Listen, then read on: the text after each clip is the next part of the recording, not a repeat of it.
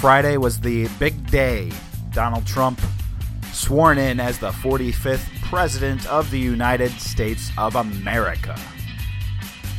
It was a weekend full of celebration, protesting, and madness. We'll have to highlight that. Also, I just drove through some wicked wind gusts out there. The Northeast is getting ravaged by a nor'easter that unfortunately isn't carrying any snow with it. So we'll have to dive into how people are surviving that too. All this and a little bit more coming up.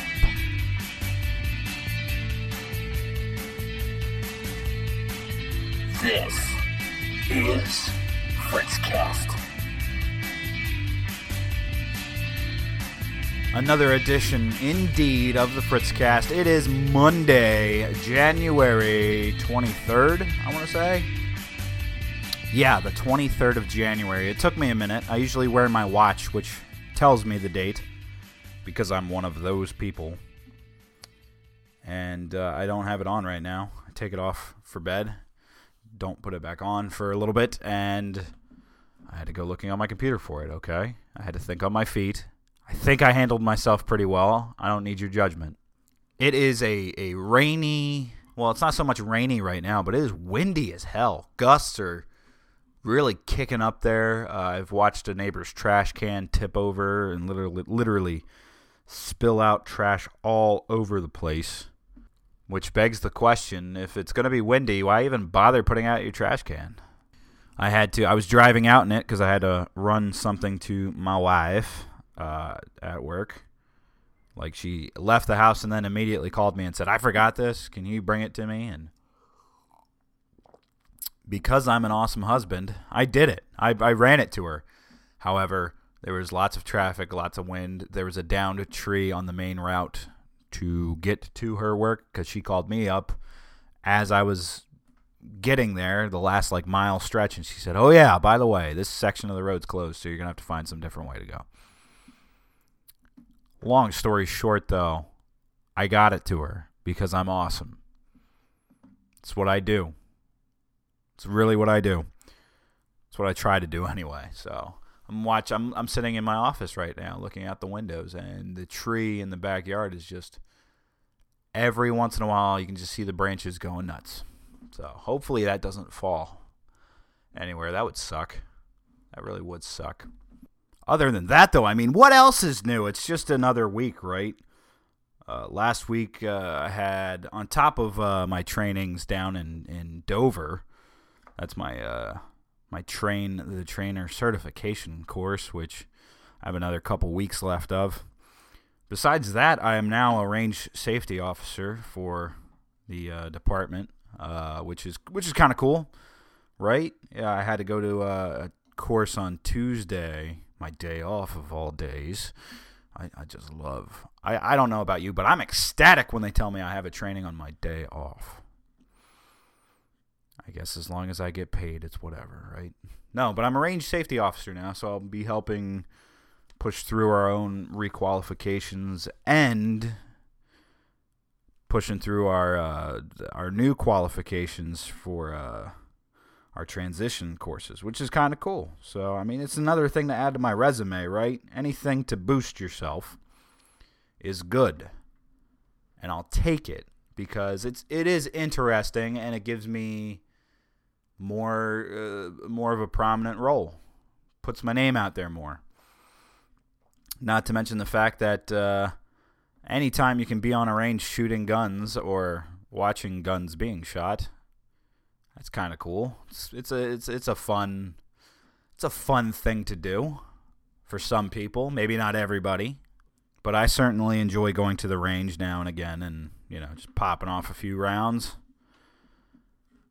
Of course, I do it more on Xbox on Battlefield 1, but that's beside the point. I think digital counts just as much, right? It sounds real. It looks real.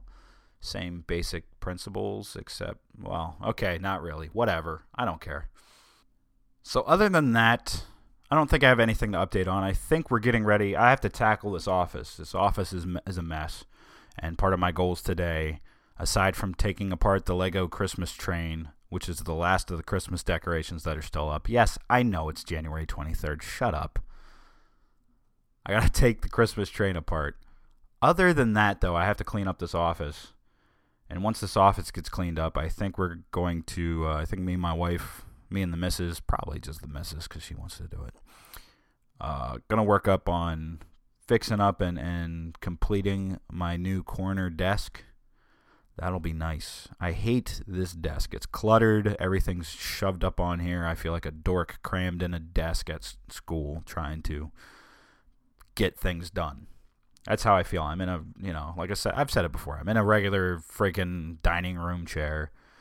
I don't have space on this desk, and it's just cluttered. It's ugh. So if I get around to doing that, if we do that in the next couple of days or weeks or whatever, I'll take pictures of it. You can see it in action, what we turn this into. Sorry about the squeakies there. And sorry about any background noise. If it's super windy, I'm, you know, bear with me, for the love of God. So, first and foremost, Friday came. We had Donald Trump's inauguration. And, you know, one thing, and I posted it on my Facebook too, I'm fascinated by this. If you paid attention to any news source or outlet or the internet whatsoever on Friday, if you did that, it was insane. From like 7 or 8 o'clock in the morning, cameras were rolling to capture literally like nothing. Literally nothing. They started rolling cameras and the headlines and the flashing. This is what I don't like about live news and the coverage of this kind of stuff. Because I was actually doing other things. Like, the lovely thing about technology today is you can have an iPad, you can have your cell phone, your computer can probably run multiple windows. So you can sit somewhere and you can turn on that news coverage of that on an iPad, have it sitting off to the side, and actually be doing something else, whether it's homework, work project, playing Battlefield, or actually like watching a show on Netflix that you really want to pay attention to and have that, having the news as the background thing on the smaller screen. It's the beautiful thing about technology. So I believe Friday I was watching Glenn Beck's program on my Blaze TV subscription. And I had that going on, my main TV, and then I had my iPad. And my iPad is an iPad mini, so it's not a huge iPad.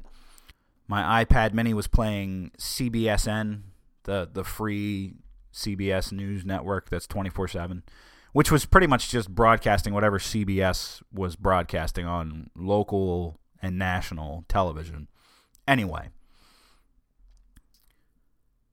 And I would just take peeks at it periodically. And it was amazing to see cameras sitting there just to watch Donald Trump walk out of the building he was staying the night at and drive to the White House for tea and coffee with the Obamas, and then to watch them drive from there to the ceremony. And it, like, every single second of this event was covered by every news organization. And you didn't even need cable to watch it. You could have gone on your Facebook and they were live streaming this stuff from multiple different angles, from all these different aspects. And probably the number one reason people were watching wasn't to see Donald Trump get inaugurated or anything like that. It was to see if anything stupid was going to happen, which on Inauguration Day, D.C. is probably the most secured city on the face of the earth, which I understand you could become complacent to that, or you could take too much faith and take that for granted. Sure. But in terms of what could stupidly have happened nowadays, it just seems like it's so far off. And maybe it's because nothing's really happened since, you know, the Reagan years or anything. But still, that was my first takeaway, was that every single square inch for every single solitary second was just filmed live from point A to point. That coverage continued throughout the day over all the little things that are attached with the inauguration. It was weird. It's odd, but... And that's what I said in my post, too. I said, this is really odd that we would all just turn on the TV and just sit there and watch and watch and watch and watch. And there's people who do that. Obviously, I'm guilty of it, even though it was on a side screen. But we were all just sitting around and waiting.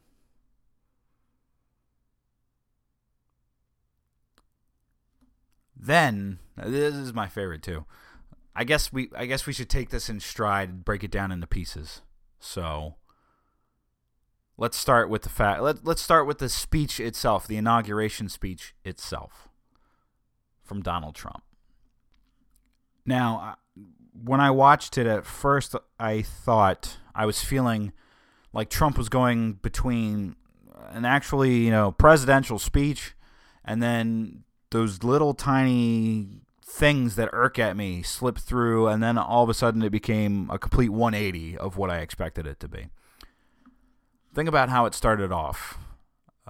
At the beginning of his address, now I'm going to directly quote. Quote, "We, the citizens of America, are now joined in a great national effort to rebuild our country and restore its promise for all of our people. Together we will determine the course of America and the world for many, many years to come. We will face challenges. We will confront hardships, but we will get the job done. Every 4 years, we gather on these steps to carry out the orderly and peaceful transfer of power, and we are grateful to President Obama and First Lady Michelle Obama for their gracious aid throughout this transition. They have been magnificent. Thank you." End quote. That sounds pretty professional and presidential, correct? Let's go further. Quote, Today's ceremony, however, has very special meaning because today we are not merely transferring power from one administration to another or from one party to another, but we are transferring power from Washington, D.C. and giving it back to you, the people, end quote. Everybody was passing around the YouTube video clips of Bane from Batman: The Dark Knight Rises. Okay, and I have special effects, so I'm going to quote it. This was Bane from The Dark Knight Rises. "We take the power from the corrupt, and we give it to you, the people. Gotham is yours. Do as you please." Now, again, listening to it, it's not that bad of a phrase, is it? We're going to take the power from Washington and give it back to you, the people. We the people. That is actually very clever to say, because somebody like me, a libertarianish kind of guy, wants to hear that you're going to take power out of Washington, that you're going to take power out of the power-hungry government. So it's clever that Donald Trump would say that. Then the speech starts taking a turn.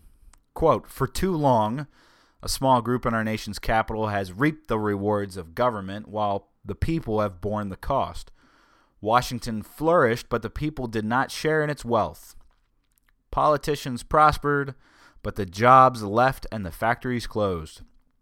The establishment protected itself, but not the citizens of our country.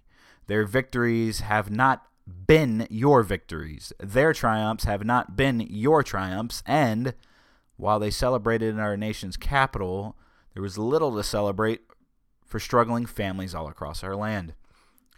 That all changes right here and right now because this moment is your moment. It belongs to you. It belongs to everyone gathered here today and everyone watching all across America. This is your day. This is your celebration. And this, the United States of America, is your country." Now we're going into a more patriotic nationalism type of feel. Continuing on, "What truly matters is not which party controls our government, but whether our government is controlled by the people. January 20th, 2017 will be remembered as the day the people became the rulers of this nation again. The forgotten men and women of our country will be forgotten no longer. Everyone is listening to you now. You came by the tens of millions to become part of a historic movement, the likes of which the world has never seen before. At the center of this movement is a crucial conviction that a nation exists to serve its citizens. Americans want great schools for their children, safe neighborhoods for their families, and good jobs for themselves. They are just and reasonable demands of righteous people and a righteous public, but far too many of our citizens, a different reality exists. Mothers and children trapped in poverty in our inner cities, rusted out factories scattered like tombstones across the landscape of our nation, an education system flush with cash but which leaves our young and beautiful students deprived of all knowledge, and the crime and the gangs and the drugs that have stolen too many lives and robbed our country of so much unrealized potential. This American carnage stops right here, right now. We are one nation, and their pain is our pain. Their dreams are our dreams, and their success will be our success. We share one heart, one home, and one glorious identity. The oath of office I take today is an oath of allegiance to all Americans. For many decades, we've enriched foreign industry at the expense of American industry, subsidized the armies of other countries while allowing for the very sad depletion of our military. End quote. Let's stop right there. First off, our military really is not depleted. Our military budget is higher than that of the next, 6 or 7 nations combined. To say that our military is depleted, I will agree with him that our military is misused in nation-building efforts and in controlling other aspects of foreign countries and foreign interventions. But the power of it and the money of it hasn't been depleted at all. Moving ahead, quote, we've defended other nations' borders while refusing to defend our own and spent trillions and trillions of dollars overseas while America's infrastructure has fallen into despair and decay. We've made other countries rich while the wealth, strength, and confidence of our country has dissipated over the horizon. One by one, the factories shuttered and left our shores with not even a thought about the millions and millions of American workers that were left behind. The wealth of our middle class has been ripped from their homes and then redistributed all across the world. Not technically wrong. Now here comes the scary part. But that is in the past, and now we're looking only to the future. We assembled here today are issuing a new decree to be heard in every city, in every foreign capital, and in every hall of power. From this day forward, a new vision will govern our land. From this day forward, it's going to be only America first. America first. Every decision on trade, on taxes, on immigration, on foreign affairs will be made to benefit American workers and American families. We must protect our borders from the ravages of other countries, making our products, stealing our companies, and destroying our jobs. Protection will lead to great prosperity and strength. I will fight for you with every breath in my body, and I will never, ever let you down. Again, I don't know what it is with the Rick Astley. Never gonna give you up. Never gonna let you down, never gonna run around and desert you. And look, I know I can't sing, but the point is I've heard Donald Trump say that line and Melania say that line. He will never, ever give up and never, ever let you down. Half of the stuff that he said in that passage alone about how these companies go overseas and don't give even an inkling of consideration to the American worker. I mean, how many businesses does Donald Trump have outside of the United States? He has lots of business inside the United States, and he does give lots of people in the United States jobs. But how many does he have outside of there in other countries, making money on other scales, especially with his whole taxes issue? But we won't go into that. Now, if you didn't watch or listen to it, that's all I'm going to quote from it. But if you didn't watch or listen to it, It had these up and downs, but it felt really odd. It felt really odd. And I watched the inauguration speeches of, let's see, Bush both times, Obama both times, and I've gone back and watched historic ones like JFK. As you may remember if you listen to my show and when I do the my special introduction now and again, JFK usually wraps up the quotes that I put in there on that opening.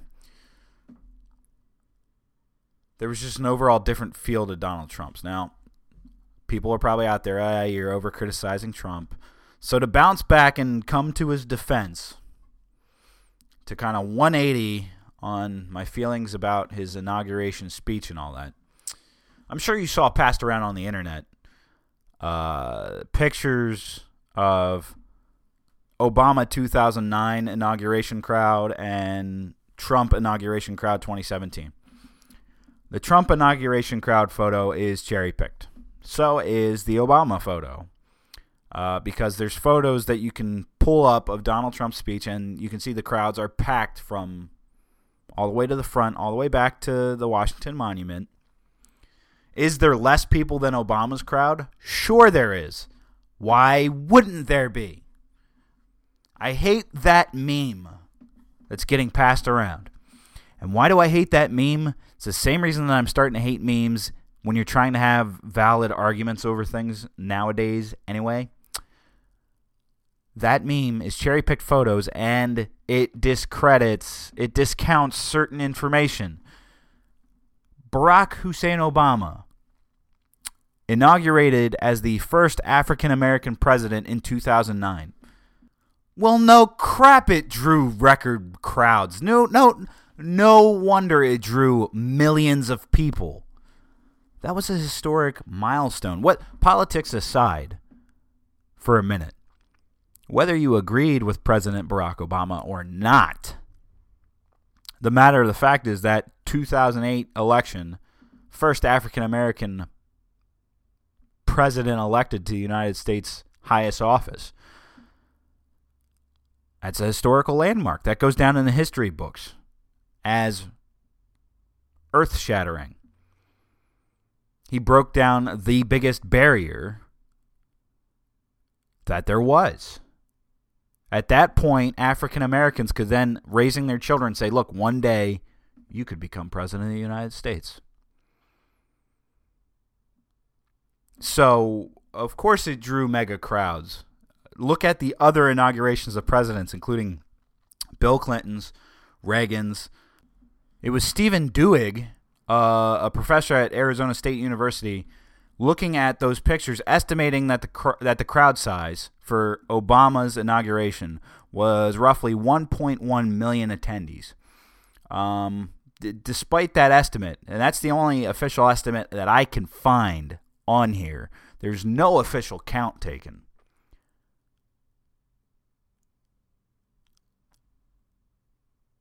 Okay? There's no official count. The coordinators in Washington, D.C. say it was 1.8 million people. This Arizona State University professor estimates it at 1.1 million. And the last known crowd that was that large was an estimated approximate 1.2 million people who attended the second inauguration of Lyndon B. Johnson in 1965.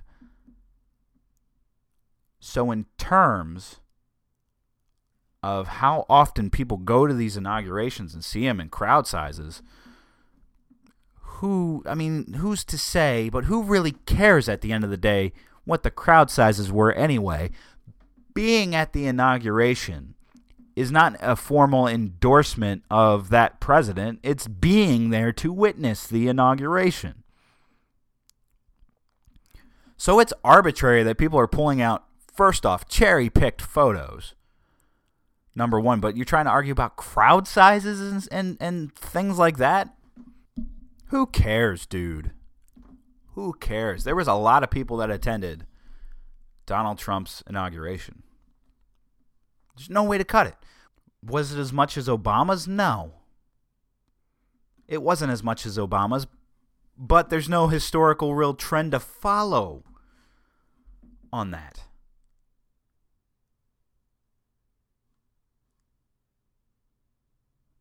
If it goes Lyndon B. Johnson in the 60s having super large inauguration crowds, and then there's this big lull, and then finally Obama reaching those same numbers and probably surpassing them. Safe to say that it would surpass those numbers.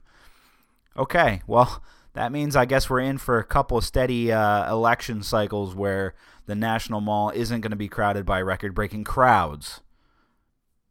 I believe I've stated in past episodes before that the general public views the government on a lower scale right now. Not very satisfied with it.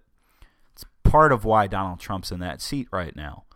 But you know what else is scary other than those memes going around? Trump's team, like Kellyanne Conway, like his press secretary Sean Spicer, giving out alternative facts. That's where we're at now? That is what we have to look forward to? Listen to Kellyanne Conway talking to Chuck Todd, Meet the Press. I put him out there for the very first time in front of that podium to utter a provable falsehood. It's a small thing, but the first time he confronts the public, it's a falsehood? Chuck, I mean, if we're going to keep referring to our press secretary in those types of terms, I think that we're going to have to rethink our relationship here. It undermines the credibility of the entire White House press office on day one. Don't be so overly dramatic about it, Chuck. You're saying it's a falsehood, and they're giving Sean Spicer, our press secretary, gave alternative facts to that. But the point remains. Wait a minute. Alternative facts? Alternative facts, 4 of the 5 facts he uttered. The one thing he got right was Zeke Miller. 4 of the 5 facts he uttered were just not true. I mean, wow. Wow. How can anybody take Kellyanne Conway or any of Trump's people at this point, any of Trump's press people, seriously when they're going to say the term alternative facts? What does that mean? How can you have alternative facts? There's just facts. Period. True or false? Yes or no? Can the media spin things different ways? Sure, we can bash the media. But to throw a line out there, oh, we're just presenting alternative facts. No, you're not. You're blatantly lying and trying to get anybody to go along with it. And that's dangerous. That is super dangerous. Everybody needs to tread lightly around this issue because that's what we're going to get for right now. We're going to get alternative facts, and you're just wrong. You know, if you shove something down somebody's throat enough, if you say wrong, wrong, wrong, wrong, wrong, wrong, wrong, eventually people are just going to be like, some people are going to buy that as wrong. Some people are just going to shut up and say it's not worth the fight because you're going to just keep spouting that they're wrong. That's dangerous. That's dangerous, and that's scary. That should scare every one of us. And why? Because Trump hasn't had a problem having a little war on the media. He hasn't had a problem saying he would silence people before. Now, I don't expect or anticipate him to do that, except he kind of already did it to CNN. Remember last week, that press conference I told you about? CNN tries to ask a question, you're fake news. I'm not talking to you. That's shutting out media.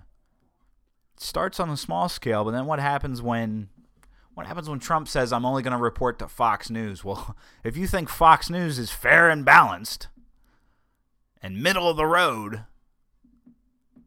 I hate to tell you, they're not. Sean Hannity is worshiping bended knee at this man's feet. I mean, Alex Jones. Alex Jones was acting crazy inauguration night. I saw some clip from InfoWars, and I check in on Alex Jones for a laugh. You have to. Now, all that being said, cracking just this morning, apparently one of Trump's first executive orders, or among his first, he already signed executive orders to like waive the requirements that Mattis had to be out of U.S. service for, I think it was 7 years to be considered for his position. Right now on the Hill, on a couple other websites too, focuses on Donald Trump planning to sign an executive order to withdraw from the Trans-Pacific Partnership, which I don't think anybody disagrees with at this point. Hillary Clinton was championing it as the gold standard, and then she backed out of it and said it was a bad, raw deal. Bernie Sanders, I don't believe, was ever for it. In this Hill article by Rebecca Sanvrosky, posted this morning, you'll see quotes in here, quote, TPP was President Obama's signature deal and the one that he had hoped to push through Congress before leaving office. Withdrawing from it would unravel years of work and inject fresh uncertainty into global relations. However, the president is also expected to sign an executive order on his plans to renegotiate NAFTA, the North American Free Trade Agreement, stating, we will be starting negotiations having to do with NAFTA. We are going to start renegotiating on NAFTA, on immigration, and on security at the border.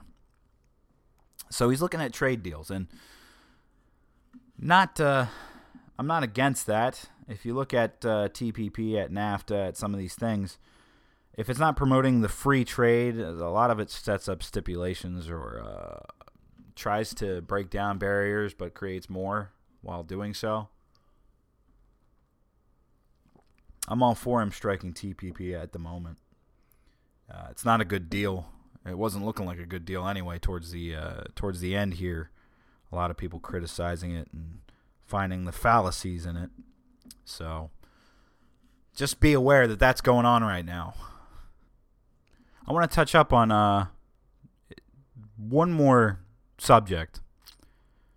And for some reason, my mind skipped it talking about the inauguration. I should have stuck it in there, but I'm getting ready to go into the Women's March talk, and it brought up the idea of protesting, things of that nature. So after Trump's inauguration, during his parade, during the other events and festivities of the day, everything pretty much went down all right. And then in typical media fashion, you had protests going on during Donald Trump's inauguration that were fairly peaceful, and then you always have a few knuckleheads doing stupid things like breaking windows of Starbucks, organizations in Washington, D.C., general looting, things that happen when large crowds of people are gathered. There's generally some type of rabble-rousers in that crowd that do things. Pretty much any of the, quote, rioting or illicit behavior of people during Trump protests was fairly minimal. Yeah, a limo got set on fire for sure, and that's not a good thing. And it's not a justifiable thing by any means. I'm not trying to say any of it's justifiable.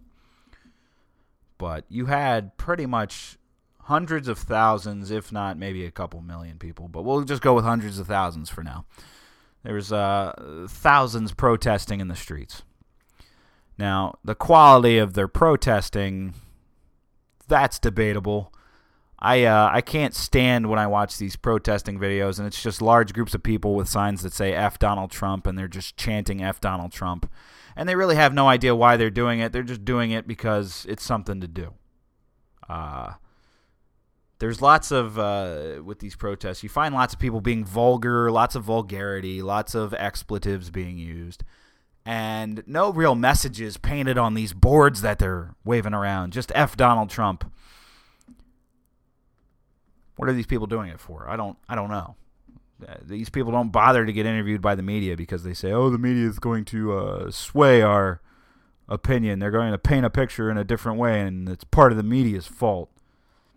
Okay, whatever. There was isolated incidents of people breaking stuff, setting a limo on fire, breaking cars. That happens in big groups of people. You know what it didn't happen, though? The Women's March on Saturday.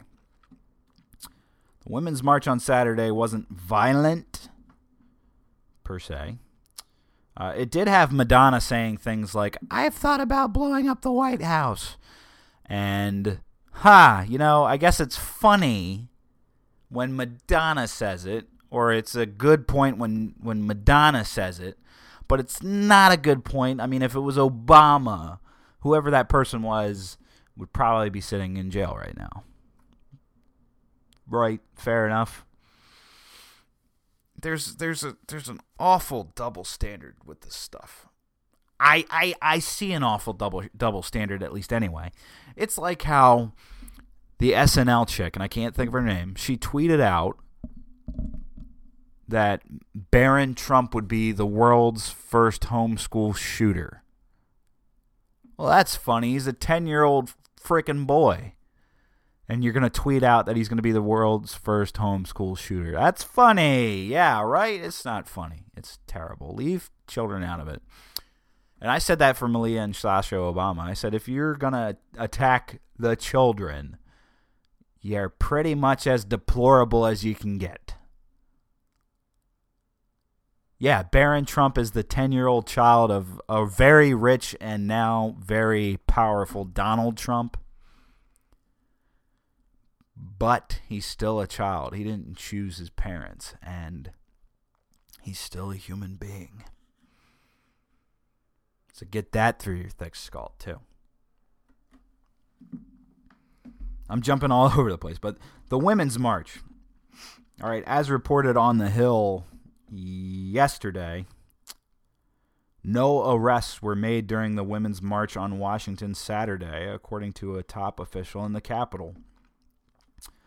The peaceful protest, which had an estimated 500,000 in attendance, was so much larger than its expected size that the march route had to be altered and couldn't pass the White House as planned. On Friday after the inauguration, protesters led to the arrest of more than 200 people and the use of pepper spray and stun grenades by police. That was the inauguration. So the inauguration rioters that destroyed the nation, there was 200 people arrested in isolated incidents. Women's March, no arrest. Now, the Women's March, here's the thing with that. And I'm stealing my sister's status from it, hopefully not against her will. But even if it is against her will, I don't care. This is my show. You posted it on Facebook. That's what you get. This is what she posted on her Facebook. She said, "Now that the dust has settled, to my friends who supported the Women's March, I admire your great enthusiasm, patriotism, support for each other, and activism. But I need to know, and I mean no smart assery or disrespect, because I'm legitimately confused, what rights have we lost? Why? What are you so angry about? I feel like women in Africa, Mexico, Iraq, and so many other places must think we're the most ridiculous, lewd, ungrateful bitches on earth. I'm a woman, a proud, intelligent, lovely, clear-minded, open-minded, fair woman. And what I saw yesterday confused me. I love your point of views reflecting specifically on the anger and frustration that came through to me as an observer. Only in love, if you please."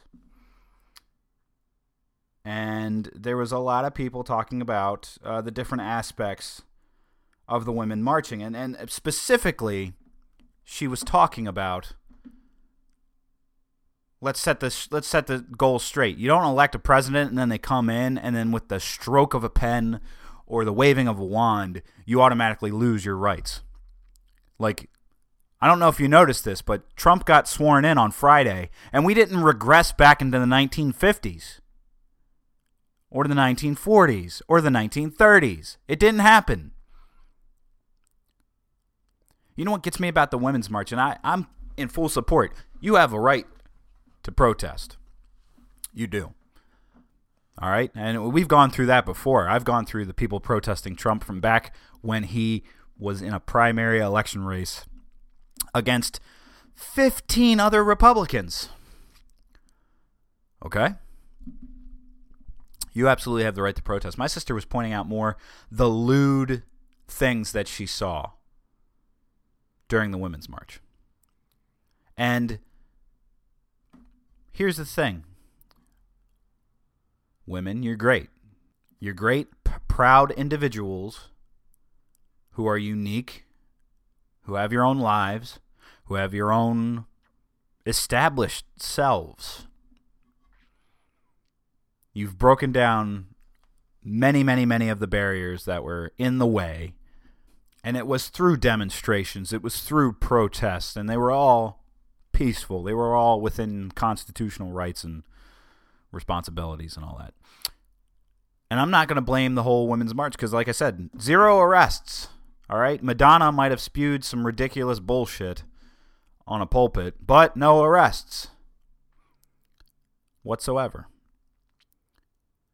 But there seems to be a borderline. I mean, there's crazy people in every crowd, right? I guess it's isolated, and I need to do my best to isolate the people. Let's say this. If you're going to be a part of something like a women's march, like a protest against Donald Trump, all right? The Donald Trump protesters, you got to come up with something better than F Donald Trump. Because if that's all you can do, if all you can sit there is walk through the streets with bullhorns shouting F Donald Trump, and that's all your signs can say, then you're not making a very good argument. You're just really making yourself look idiotic. With the Women's March people, I saw people dressed up in vagina costumes and vagina hats and half naked. Nothing but tape on their nipples. And that's the expression of proud femininity, and I don't understand it. And I get that there's some big differences in the play here. Like, for instance, here in America, it's everything's very sexualized, and it shouldn't be. We're in agreement with that. Everything shouldn't be sexualized. I'm that guy that says if a woman's going to breastfeed in public, it is what it is. They don't need to they don't need to, quote, cover up. They don't need to go shove themselves in a bathroom. And you don't need to make a breastfeeding area in a restaurant because that's just ridiculous government regulation that you don't need. It's a natural act. A woman's breastfeeding her baby. Get over it. So on that level, I get it.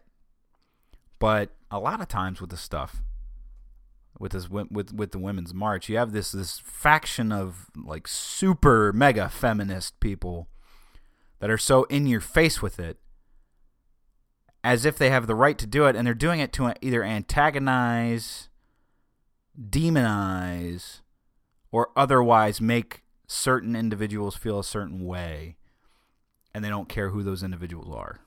It's the same thing with protesting. A lot of times it's triggered towards malice. But maybe I'm reading it wrong. Maybe I'm reading too deeply. Maybe I should shut up and mind my own business because I'm a man. I don't know. But it was nice to see the Women's March going out there. It was nice to see the women out there supporting each other, even though they're actually divided amongst each other because certain pro-life women who wanted to march couldn't march on the pro-life message. That's the other thing I don't like about this whole women's rights movement thing, is that it seems to champion abortion as a basic fundamental right of a woman. And I think it's highly debatable whether or not it is actually, factually a right of a woman.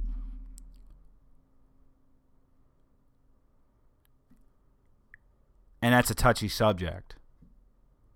And it's one that people have told me before, shut up, you're a man, you can't talk about it. I'm like, well, that's a shame because last time I checked, abortion means terminating a life or a potential life of what will be a human being, individual person. And maybe they don't have rights because they are not yet born, but there's still a serious discussion to be had. It should not be something that is glorified, maybe. And maybe it shouldn't be as demonized as it is. Maybe we need to be somewhere in the middle in terms of abortion. I think I've stated it on my program here before that I don't agree with abortion as a means of birth control. And by that, I mean as a means of, I don't want this baby. I made bad decision. Now I'm pregnant and I don't want this baby. I don't agree with it in those terms per se, because it just seems very, very selfish to me. But again, my actual stance as it stands for the law is that it's really not my business. I'm not a woman. You can't stop me from debating the philosophical standpoints of it, which do need to be talked about and debated. You can't bury them. But maybe it's a different discussion for a different day. Star Wars just released. I wasn't even going to talk about Star Wars, but I was just flipping through my phone because I had to read my sister's post. Star Wars just posted what the next chapter of the Skywalker saga will be. Star Wars Episode 7, The Force Awakens, was last year's Star Wars mega hit. Next December, Star Wars Episode 8 will officially be titled The Last Jedi. That's pretty boss. That is epic, man. That is epic. Star Wars The Last Jedi. December, no date yet, but December 2017. Which, while it's months away, it'll be right around the corner, guys. January's almost done. We're almost into February. And February has a lack of full days because it is a messed up month. The last note that I want to end on, though, is of this dog thing that's been passed around. I don't know if you know this story. I'm going to my Facebook links now because I'm pretty sure that's where I have it saved. Yeah, Universal Pictures just canceled the premiere of A Dog's Life because of certain YouTube footage that was put out there. Oh, it's A Dog's Purpose, my bad. Did I say A Dog's Life? It's A Dog's Purpose. There was a YouTube video put out, very controversial. Very controversial of how a handler was dealing with a dog for scenes that had to do with water, putting the dog in water. Okay, now the video shows a handler trying to put a dog in water. It was a pool area or whatever, and people were saying that it looked like animal abuse because the handler was dipping the dog in the water. The dog was clearly uncomfortable with that. And he's seen dragging the dog up out of the water. And then the video cuts, and it shows the dog in water later, at some later time. You don't know because the video gets cut. The major point I'm getting at is that people ran with it. People ran with the insanity on the internet, talking about how this movie needed to be boycotted, and they abused the animals, yada, yada, yada. All that jazz. You get where it's gone, all right? Posted January 21st on CNN. Here's something for you. Quote, A Dog's Purpose author W. Bruce Cameron is defending the movie against claims of animal mistreatment after he said he viewed additional footage from the incident portrayed in a leaked, now viral video. Quote, I have since viewed footage taken of the day in question when I wasn't there, and it paints an entirely different picture, he said in a statement via a representative posted on the novel's official Facebook page. Quote, the written commentary accompanying the edited video mischaracterizes what happened. On Wednesday, TMZ published a video allegedly from the set of A Dog's Purpose showing a dog in apparent distress while filming a stunt in rushing water. CNN was not been able to independently verify the video's authenticity.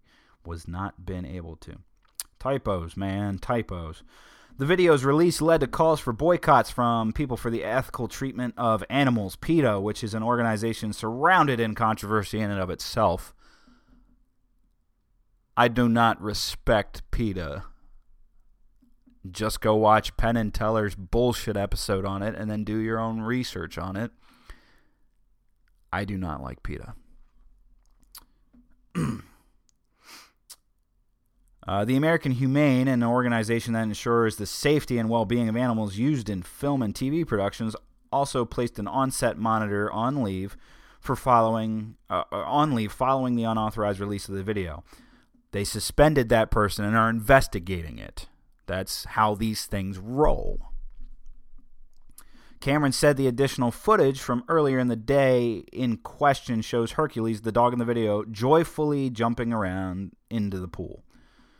When he was asked to perform the stunt from the other side of the pool, which was not how he had been doing it all day, he balked. Cameron wrote, "The mistake was trying to dip the dog in the water to show him it was okay.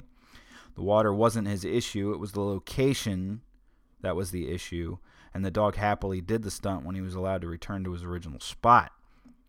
Cameron admits he, quote, "didn't like it when Hercules' head briefly went underwater, but there was a scuba diver and a trainer in the pool to protect him." Basic point is you see a video passed around and a narrative attached to it, and you might need to think twice before you just jump to conclusions on it. They're still investigating the issue, but Philip DeFranco, if you follow him on YouTube, he's a big YouTube star kind of guy. I'm not like Philip DeFranco. He does a lot of rough cuts and he does video. I don't do rough cuts and I don't do video. But it is what it is. He painted a perfectly good argument. The video is cut up in different places. It's coming out 2 weeks, 3 weeks prior before the debut of the movie, which means somebody was just sitting on the footages all this time and didn't care about the animal abuse in and of itself. If there was animal abuse, there's too many questions to ask and not enough answers and definitive evidence to say that there was animal abuse on that set. Take that with a grain of salt while you're getting ready to analyze Donald Trump. But let me tell you something right now. Alt facts is scary shit. Alternative facts. Wow. That's going to do it for me for this week. I kind of bounced around and I apologize for that. But remember how I told you politics is far from over? It's only just begun. Thanks for tuning in, guys. I'll catch you on the flip side next week. Love, peace, chicken grease. Remember, it's on iTunes, SoundCloud, Stitcher. Check out the Facebook page and my Twitter at FritzQS.